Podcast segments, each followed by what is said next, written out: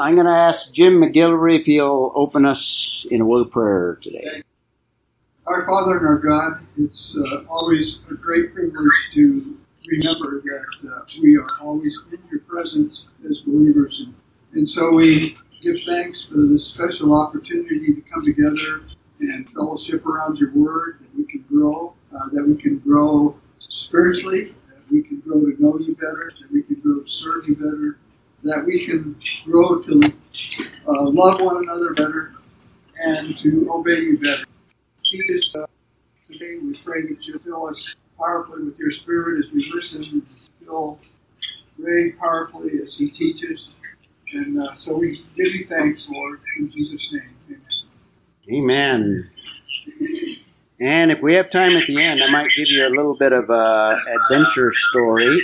Where's your bike, uh, that's part of the adventure story. Well, if you haven't turned to the book of Romans, we are still in the book, getting close to the end, however. And you probably can tell from the screen what's the main purpose of all things. And certainly, what is the purpose of each of us and mankind is the glory of God. So I think it's appropriate that Paul ends this whole letter with that main theme underlying the passage that we're going to look at today. I don't plan on completing it, but uh, we should get well into it and give you a little introduction to the glory of God. So, we're going to talk a little bit about the glory of God today and define it a little bit, explain it a little bit, and bring it out from the passage itself. So, the glory of God, obviously, we're dealing with the church at Rome, believers, written to believers. We've seen this chart several times. We're in the portion that we call application, application relating to God, application relating to the church, how the Christian life should be worked out in society. And now we're looking at the last section of the book of Romans where it deals with probably the only problem well, I shouldn't say the only problem, probably a problem that existed at the church at Rome, because this is the only issue that he really raises that kind of deals with practical problems, actually. An issue of unity within the body of Christ, unity of the church, and the problem of backgrounds and how those backgrounds can affect relationships. So we've been looking at chapters 14 through 15 to the middle up to verse 13. And in that, we're looking at the last paragraph now. So, the context of this overall, he's preventing conflicts or attempting to prevent conflicts within the body of Christ that arise from these questionable areas. Now, the Bible is very clear, it's crystal clear. There are absolutes, there are Ten Commandments. Nine of them are repeated in the New Testament. One of them is for the Jewish people and those that are under the Mosaic covenant. That's the worship of the Sabbath. Even though it's part of the Ten Commandments, that one is related to a particular group of people. But others, and there's others besides the Nine Commandments, there are absolutes that deal with morality, deal with even relationships. So there are definitely rights and wrongs. So these are issues that come primarily from these backgrounds that all of us come from different ones. And in the first century, there are people that came out of a Jewish background, they became believers, and now that they're believers, they are free in Christ. That freedom, in terms of everyday practice, sometimes is a little fuzzy for some, some believers, especially if it, it's been drilled into your head that the Sabbath is one of the Ten Commandments, and the observance of the Sabbath is required under the Mosaic Law, and other things relating to certain foods that were prohibited, those types of things. Now you become a believer. Jesus declares all foods clean, and now the Sabbath is set aside. It's Jewish, it's not a relationship to the church, and I've been saying over and over Sunday is not a Christian Sabbath. There's reasons why we worship on Sunday, but it doesn't carry over all of those Sabbath requirements. We are free to watch football on Sundays. All right? well, you laugh, but there are some churches that would say that it's a sin. and that it's a violation of the Sabbath, and you should not do that. So that comes from these backgrounds, and there's some different things in our culture, some of them dealing with alcohol, some of them dealing with other issues as well. These, these are the issues that divide us within the body of Christ, and Paul is trying to minimize that or prevent that if we will abide by the instruction that he gives. So that's the whole section. Now we can break the section down into, into different parts. First 12 verses, the whole theme is accepting one another. Now we're going to see in chapter 15, verse 7, he's going to go back. So he's kind of wrapping things up. And in fact, I take verse 1 of chapter 15 almost like, okay, let's go back to verse 1 and keep in mind everything that I've said from verse 1 to uh, chapter 15, verse 6. So he's kind of capturing the whole thing here and bringing it to a conclusion and where it should result. It should result in God being glorified. And if we practice the principles that we've been looking at, then God, in fact, will be glorified. So the acceptance of one another with different convictions.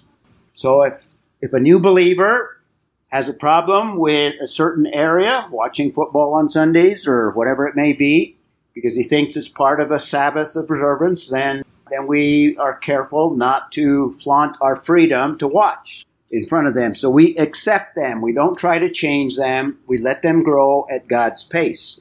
So, first 12 verses, accepting one another with differing convictions. Chapter 14, the last part, 13 through 23, looks more at the stronger believer that has a good grasp on Christian freedom and has all of these freedoms. But in the midst of those that don't have them, uh, Paul advises us to restrain. And you might even notice that he takes the side of the strong. In other words, he doesn't remove the freedom or he doesn't minimize the freedom, but we do voluntarily restrain and we do it for the benefit of those that don't have the same convictions. So that's the theme of 13 through 23. Last week we saw the responsibility of living like Christ. Christ sets the example. So the responsibility of Christ likeness, and Christ is the perfect example of not only accepting all, but he is the one that ultimately sacrificed everything. In other words, he restrained everything for our benefit. So we have Christ lifted up as the example. And the last part of it, if all of this is followed, in other words, if we heed what Paul has been teaching, then that's going to result in God's glory. So he's going to focus on this unity of the body and what God has done. In fact, he's going to lay out the whole plan of God in this in these few verses. We may not get through all of the all of the, the verses that deal with the plan of God, but we'll at least get a start on them. So that's the essence of what we're looking at. And you might notice the theme of glory. Notice at the end of verse 7 Wherefore, accept one another just as Christ accepted us. What? To the glory of God. In fact, he already started that theme in verse uh, 5 and 6. Remember, this is something of a, a desire of Paul, framed something like a, a prayer, even. Verse 5 Now may the God who gives perseverance and encouragement grant you to be the same mind with one another according to Christ Jesus, that with one accord, in other words, in unity, that's the theme, with one accord, you may with one voice, in other words, externally as well, not only internally, but externally, glorify, there it is, there's the word glorify the God and Father of our Lord Jesus Christ. Now, I didn't bring that out last time because it was kind of towards the end. So, this theme of glory even starts in the prior paragraph, and now it's going to go further. We saw it in verse 7 and verse 9 for the Gentiles to glorify God for his mercy. And now he's going to quote the glorification of God, not using the word glory, but uh, therefore, I will give praise. That's glorifying God. I will give praise, verse, verse 9, last part, to thee among the Gentiles, and I will sing to thy name. Singing to God's name. That's glorifying Him. Verse 10, again, he says, Rejoice, O Gentiles, with his people. 11, praise the Lord. So the theme of glory with the word and other words related to glorifying or worshiping and uh, praising God. I've heard definite, and I would like to know what it means. We can understand what I've been told is the essence of God coming down to us. So I don't, I don't know what that means.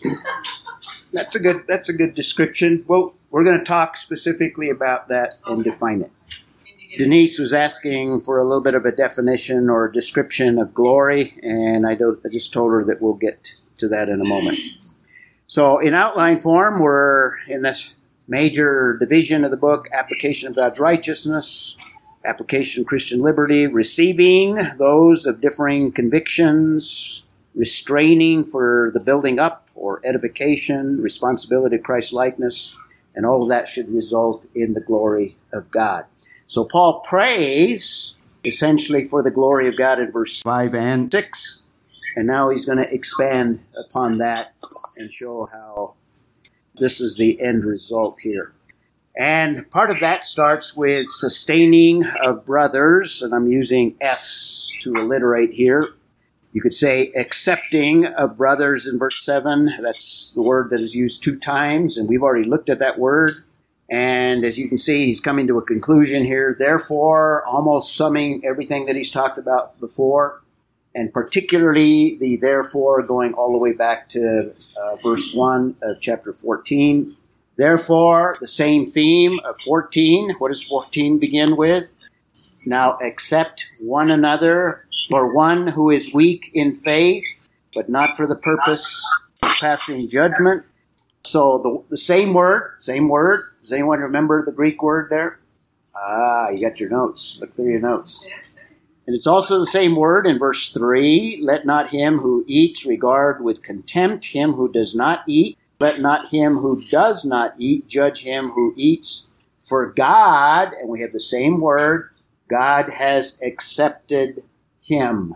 In other words, the weaker in faith brother. Did you find it, Connie?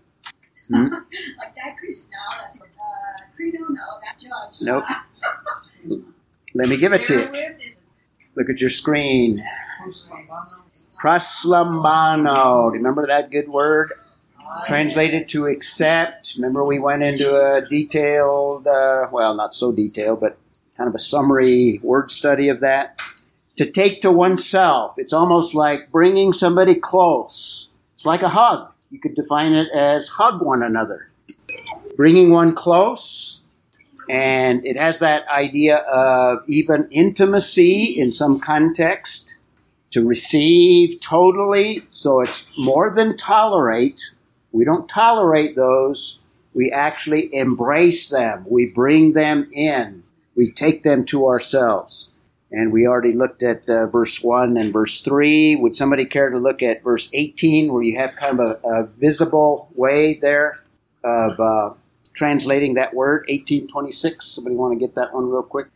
In Philemon 17, dealing with Onesimus, the slave, Paul is exhorting Philemon to do something with that slave. Anyone get the first one? Acts 18:26. You got it, uh, Bill? Want to read it loud? And he began to speak out. He took him aside and ex- Okay, that's Apollos. And he's speaking out boldly, and Priscilla and Aquila, well, he maybe needs a little bit more refining here, so they grab him, take him to one side, take him, might even say hug him to one side, and now they're going to give him some instructions. So that's kind of a visual picture of proslambano to take to one side or take to oneself, that whole idea. Philemon, anyone get that one? 17. You got it, Barb? So, if consider me a partner, welcome him as you would welcome me. Okay, that's proslambano, welcome. Or take him in, take him to yourself. In that context, your version translates it welcome. That's a probably a good translation. So that's the idea that we have in the passage before us of accepting one another, not tolerating, but going beyond that, hugging them. You might even visualize it. Taking them in, bringing them close, having fellowship. In other words, breaking down these barriers that divide and bringing them close in fellowship. And again, he reminds us, he's already done this in the first six verses, just as Christ also, same word, proslambano. Christ has accepted us. And by the way, the one another's here, there's a whole string of one another's in the immediate context. And if you backtrack, somebody look at chapter 12. Notice verse 5. This kind of gives us the, the basis. 12.5 gives us the basis for the unity that Paul is striving for throughout. Somebody want to read 12.5? Go ahead, Denise. So we, being many, are one body in Christ and individually members of one another. Of one another. Members of one another. We are diverse. We are very different. Some of us more different than others. Yeah. Connie's looking at me and and sometimes those differences have sharp edges. Sometimes those differences uh, get on people's nerves, right? But we are there's a unity and there's a oneness there. Now read verse 10. We are members of one another. That's the basis. There is a unity, one body. We're all individual members of it. And then verse 10, somebody's got that one? Be kindly affectionate to one another brotherly love, to honor in preference, in honor. Okay, one another. This is that unity is expressed in love, and it's a devoted love here. And verse 16, be of the same mind toward one another. This unified, not that we all think the same thing, not that we all believe identically, not that we all agree on every little jot and tittle, but there should be a unity of spirit, a unity in terms of taking people in and accepting them for, for who they are. So lots of one another. Uh, verse 8. Somebody want a 13 8? Want to read that one? I have. Go ahead. Oh, there's love one for he loves has And that kind of summarizes it. In other words, the whole concept of love. And this is agape, unconditional, not based on whether I like that person or, or whether they think the same way I do, but I love them because I'm part of this unity, this part of this body. Denise. Going back to 1 Corinthians 13, where it says, a glass darkly. And each one of us has a vision of what God is. And be to God, He's going to allow it. Right. it's going to be a great day. Exactly. And then we have a couple of other one another's that we already looked at in 15, 5, and 6. You have the same mind, almost repeating what we just read. Same mind with one another. And this is according to Christ Jesus as well. In other words, in fellowship with Him, according to what He has taught. And He is the pattern here in 15.7. And with one accord, verse 6, with one accord you may with one voice glorify God the Father, our Lord. So back to the glory. And all of this is to the glory of God. In other words, when this is going on, when we are accepting one another as Christ has accepted us, that in fact reflects to everyone around the unbelieving world, if they're watching, the unbelieving world can see something, get a glimpse of the glory of God. So, what is this glory? Let's talk a little bit about it. The glory of God as an appropriate uh, conclusion to the main portion of the book of Romans. There are different aspects that we can discuss concerning the glory of God. You always start with what we might describe as the inherent glory of God. In other words, it is God and God alone that has glory, and glory is the essence of who God is. In fact, uh, Denise came real close to defining it for us in that the glory of God is something of the composite of the perfections of God. In other words, the totality of God, you can think of it as the glory of God. And sometimes God displays that glory and makes it evident so that we can even experience it, even visualize it. I think on occasion people have even seen the glory of God.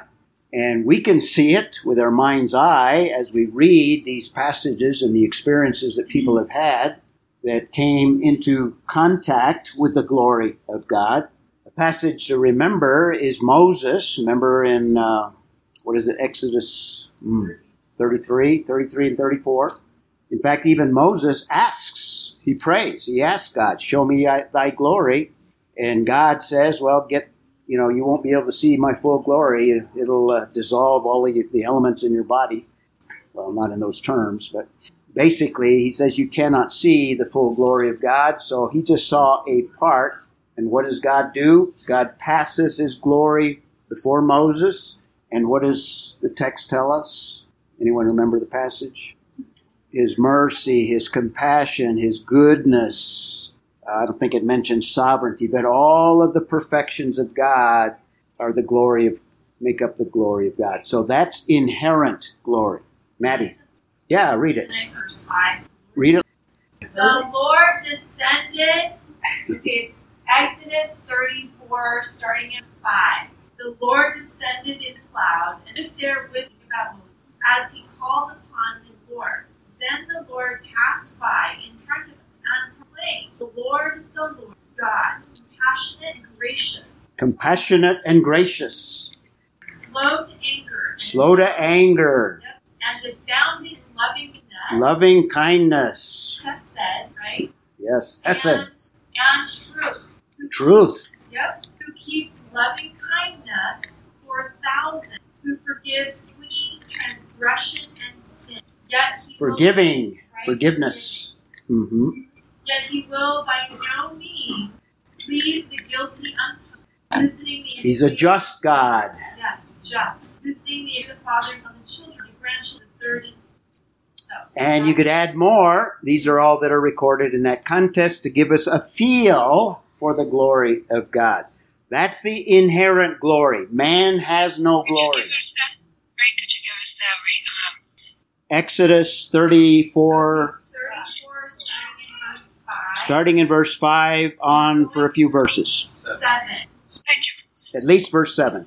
Yep. So that's inherent glory that only God possesses.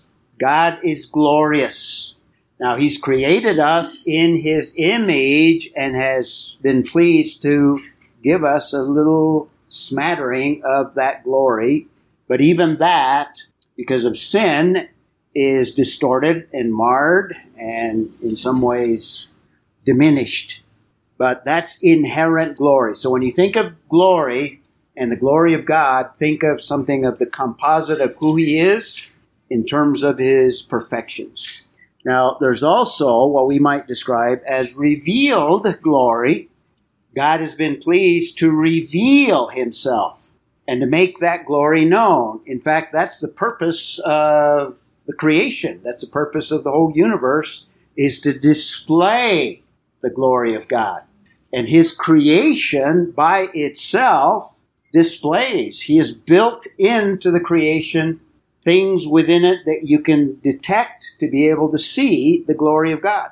A key verse in the Old Testament, you all know it. What? Old Testament. Oh, Old Testament, sorry. That's the good New Testament one, Romans 1. But, uh, pardon me? That might be one.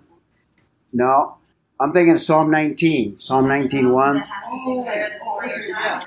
Astrophysics declares the glory of God. All right? The heavens General declare revelation general revelation.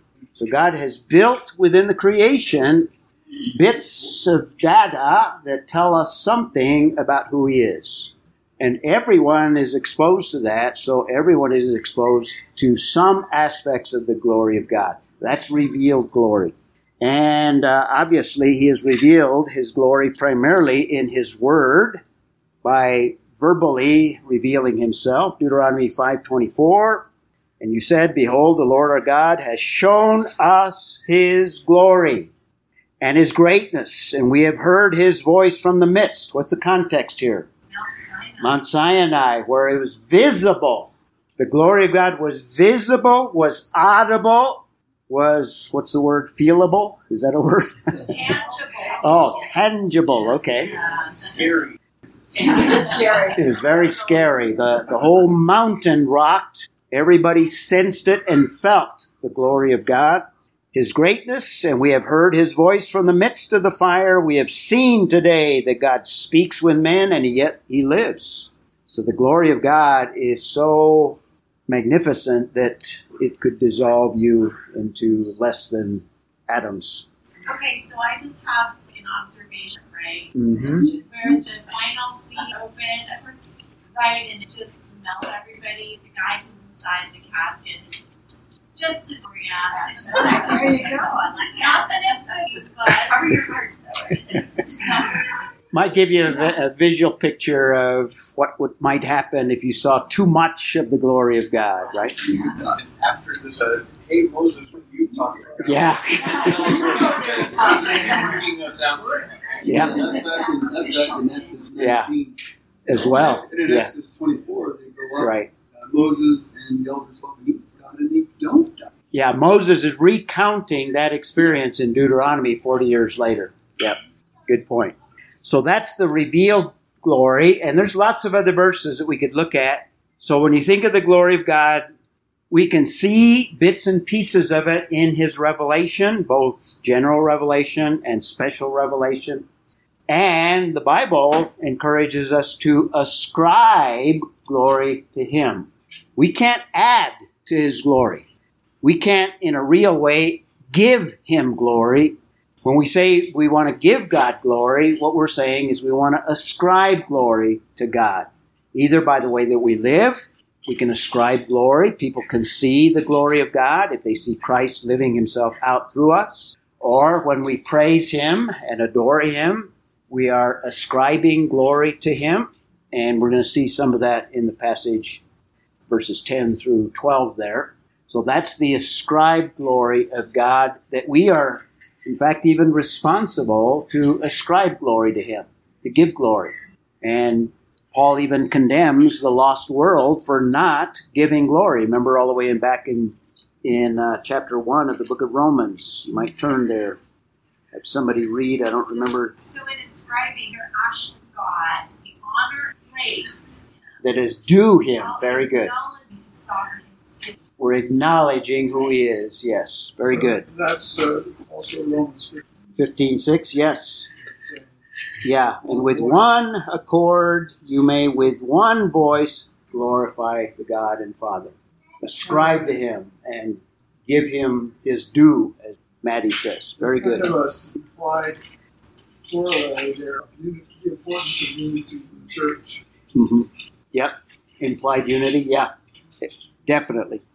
Uh, Romans 1, when Paul is describing the unbeliever, for even though they knew God, and he's looking at humanity in general, verse 21, even though they knew God, they did not, and the word there is glory, they did not glorify him as God or give thanks, but they became futile in their speculations and their foolish heart was darkened.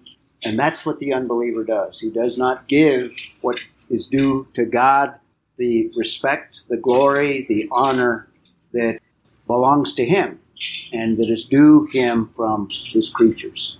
So we can ascribe, and in fact, our lives should reflect Christ like. That's what Christ likeness is. Christ likeness is essentially reflecting and in a visible way uh, ascribing glory to God so that uh, a lost world can actually get a glimpse and it's part of what God will use in the judgment if they never come into a saving relationship with Him. The Lord could say, Well, you, you rejected the verbal testimony of Connie, and you rejected the lifestyle of Denise, and you saw something of who I am in both those people, and uh, you are condemned to an eternal separation.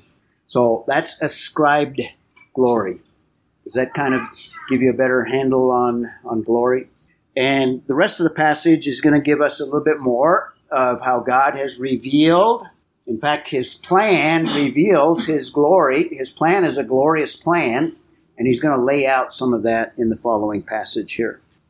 So, the sustaining of brothers, or the accepting of brothers, or kind of summarizing everything that we've had in chapters 14 and the beginning of 15, restraining our liberty for the benefit of others, building others up, loving one another, etc. The sustaining of brothers, verse 7, kind of capturing all that, therefore. And now he's going to talk about this plan or the service of Christ and what Christ came to do. Let's look at that passage in uh, verse 8. And the sen- sentence runs all the way to the end of verse 9, and usually I like to put a complete sentence on a slide so that we don't get part of it. And sometimes it's good to break down the sentence so that we can break down what is the main parts of it and understand the essence of what is being communicated.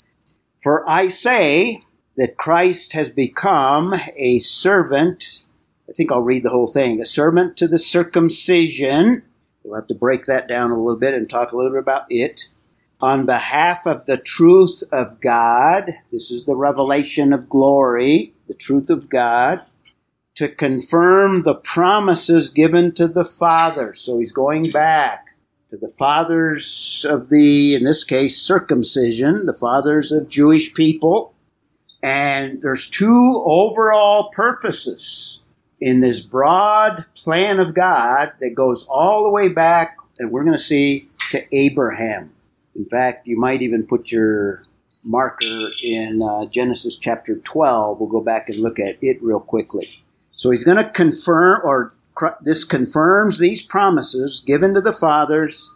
And notice Christ is a servant to a particular group. He describes them as the circumcision, which goes back, by the way, to Genesis 17, which is the covenant.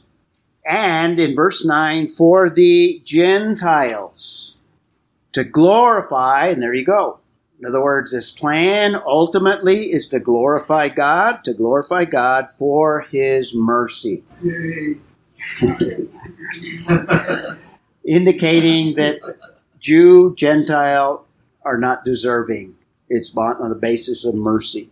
And now he's going to support it from Scripture as it is written, and then he's going to give us four Scriptures, and we'll probably only have time to look at the beginning of them, if that far. And by the way, if you want to study these Scriptures on your own, notice that they come, he's almost summarizing the whole Bible. He's saying this plan of God is from beginning to end. It's in the law, it's in the prophets, and it's in the writings. So he's going to quote from the law, he's going to quote from the Psalms, that's the writings, and he's going to quote the last one that he quotes from is from Isaiah, from the prophets. So almost indirectly, Paul is saying this plan that God has effected that includes Jew and Gentile to bring them together to ultimately glorify God is a theme of all of the Bible. In other words, this is the big plan of God. So, in a few verses here, Paul lays out this grand plan, and we'll just get the beginning of that. So, let's look at the first part of this. Yes, always. So is that where confession is the, the statement that we exist for God's glory? So to God and to be God forever. Mm-hmm. That Uh, this might be one of the passages that would support that whole idea. Yes, yeah. I, I don't know if this is directly. I don't, you know, you know, I don't know anything about history. You know that. What idea, Ray? Pardon me. What did she say? She was saying she was asking if this is where the Westminster con- Confession gets their idea of the main purpose of man to glorify God and enjoy Him forever. And you heard my answer. It may, uh, it could come from this passage, but it may come from other passages as well. Okay. Okay. For I say that Christ. Now he's already talked about Christ as the example. Christ has become, which is interesting. It's in the perfect tense, what means something taking place in the past with ongoing effects, ongoing results. Christ has become a servant and continues to be a servant almost on an ongoing basis. And you might even say it's implying something in terms of the incarnation here. Because we know in the deity of Christ, Christ always is eternal, always has has been, but in the incarnation, and this even may go back to Philippians 2, that speaks of God's humility and God uh, setting aside access to his attributes, emptying himself. That's the meaning of the word there. In fact, we might even look that up. Someone might look that one up. So Christ has become, with ongoing, and we would even say eternal effects, has become a servant. And anyone want to guess the word for servant here? No, not doulos. I'm close. Deacon, diakonia, the word that we get deacon from, servant. Yeah, yeah, Jim's right. Hmm? Dia- Diakonos? Yeah, that's it. Yeah, servant. So not deacon, but servant in the sense that he's always giving himself for the benefit of others, whatever the context. And here, very specifically, he has become a servant to the, and it's interesting, I think he chooses the word circumcision here to remind us, this is, he's referring to the Jewish people. But I think he's also alluding to Genesis 17, where the sign of the covenant was circumcision. So he's talking about the Abrahamic covenant, and that con- that's confirmed when he talks about the fathers. All right?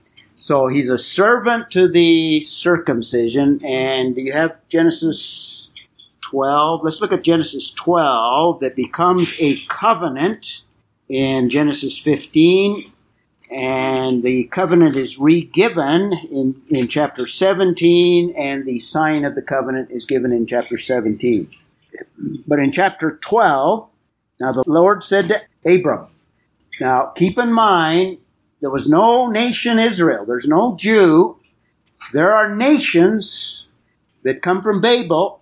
We don't have a lot of history there and God is bringing one individual out of the nations, calling one man to himself, and from that man, go forth from your country and from your relatives and from your father's house to the land which I will show you. Specific instructions to Abraham. And I will make you a great nation and I will bless you. God is going to create his own counterculture his own nation that will be his own possession, separate and distinct from all the other nations. And they're going to come from Abraham, through Abraham. So we have this grand promise, and I will bless you. In other words, God is going to be a blessing and make your name great. We're reading about him in the 21st century. And so you shall be a blessing.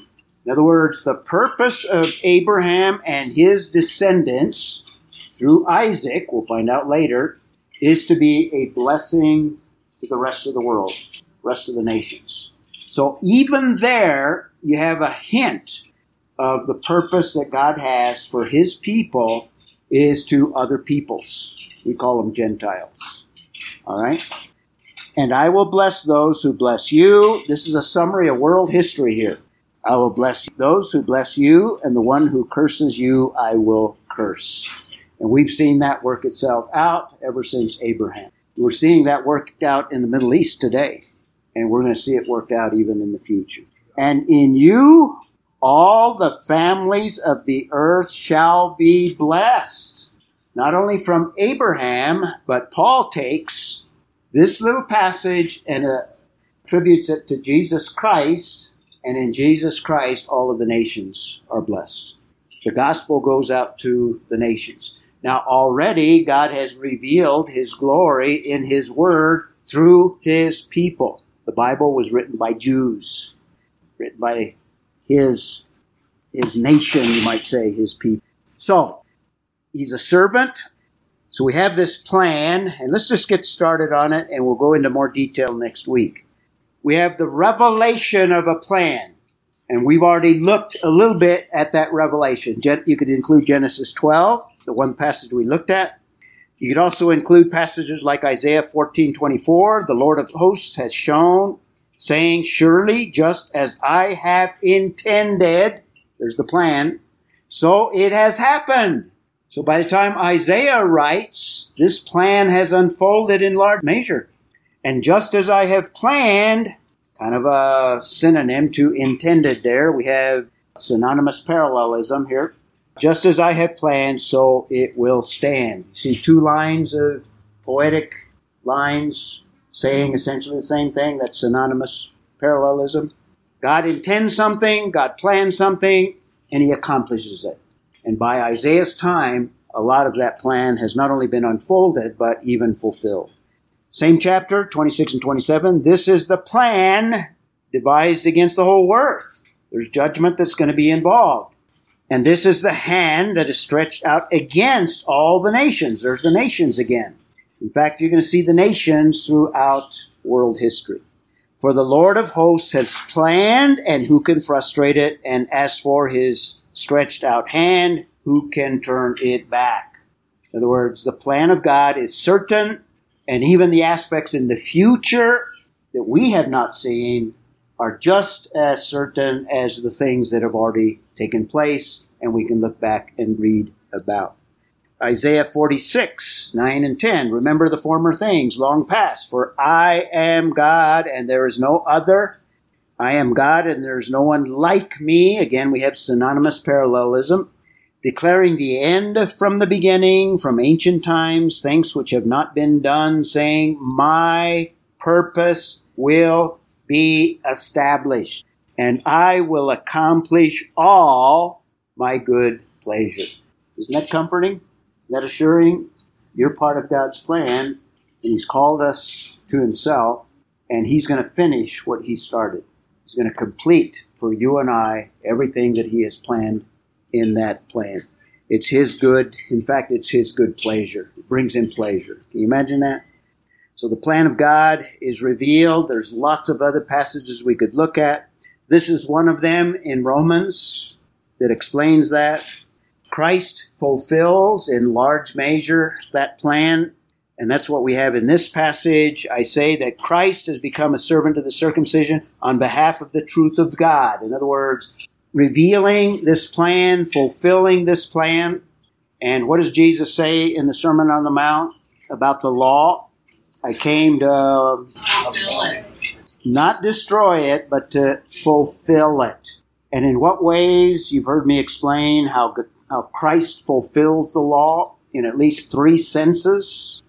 He fulfills the law in at least three aspects or senses you might think of. Okay, there's two. There's very good. Those two. There's two of them. Well, I'll, I'll combine two of those. Yeah, and there's a there's another one.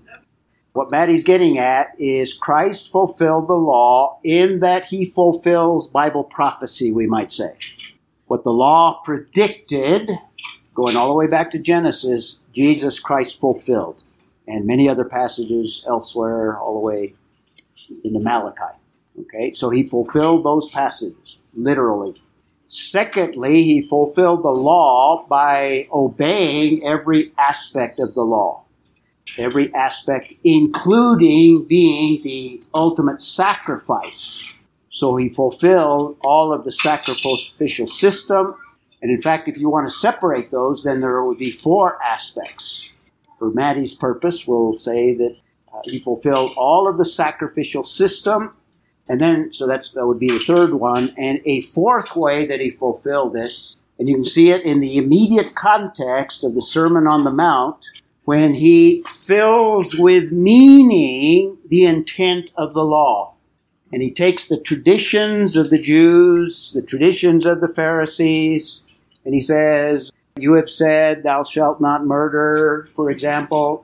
And then he gives an example, but I say, in other words, I'm fulfilling or filling with meaning the intent of that commandment that prohibits murder. That commandment is not just that outward act where you take somebody's life, but the commandment includes the hatred that comes before, that leads ultimately to the final act of murder. Does that make sense? And in that sense, he's filling up the meaning or bringing out the meaning of the law. The four senses in which he came to fulfill it.